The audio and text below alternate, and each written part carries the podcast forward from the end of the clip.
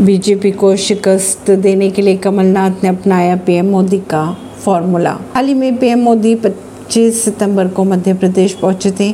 PM ने यहाँ अपने संबोधन में पहली बार वोट करने वाले युवाओं का ज़िक्र किया था।